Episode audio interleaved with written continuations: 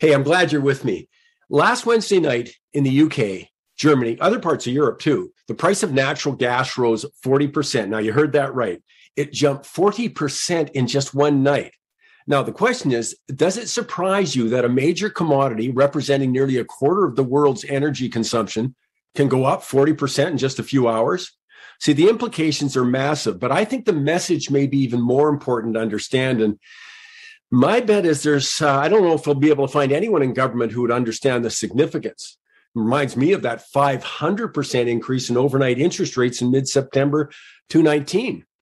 Now, I don't know any analysts who actually saw that coming. I mean, we did warn about it thanks to Martin Armstrong, who said in the summer of that year there were serious liquidity problems in the overnight lending markets, and that would send rates to the roof. But I don't know anyone else. The point is, they couldn't imagine a move of that size in such a short time. So, what else aren't we imagining? What about the double in oil, as I said, the 100% plus moves in copper or coffee? Were you surprised by the explosion in prices for collectibles like baseball, football, hockey cards? I mean, this week on Money Talks, uh, in Money Talks tweets and the Facebook page, we posted the picture of a very modest Vancouver house that was listed at $1.7 million on September 8th, sold seven days later for two and a quarter million, a 32% increase over ask. I bet that surprised some people. And most of us well, we can't even imagine the rate of change. We're, we're constantly surprised.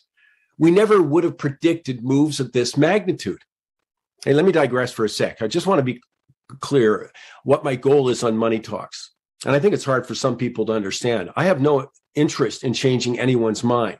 You can think whatever you want, but my goal is to broaden the discussion, expand the horizons. And in this case, it's to understand the speed and rate of change in anticipating what's coming. What frightens me is that I see no indication that policymakers understand how fast things can change. And that means they are dramatically underestimating risk. And it scares me when it comes to things like the massive debt we've taken on.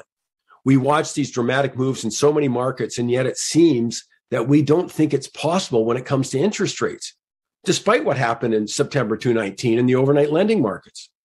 And in a world awash with government and individual debt, I'll tell you the key variable is interest rates. And the risk, as we've seen in so many markets, is that they could rise much faster than anticipated.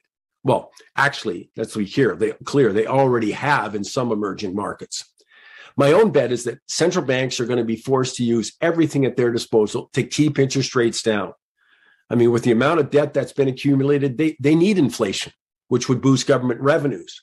They certainly can't afford deflation, which would make it far worse. But as inflationary measures pick up, they're going to have to be more active in the bond market. I mean, that's something we'll be chronicling on a regular basis. But I'm going to finish with this. My biggest complaint over the last year and a half was the dramatic change in monetary policy that we didn't appreciate any risk there. We weren't told there was any risk. It was never acknowledged. I'm talking about the huge deficit uh, spending. And a final point every policy has consequences. Our job is to anticipate them and have risk management strategies in place when we don't.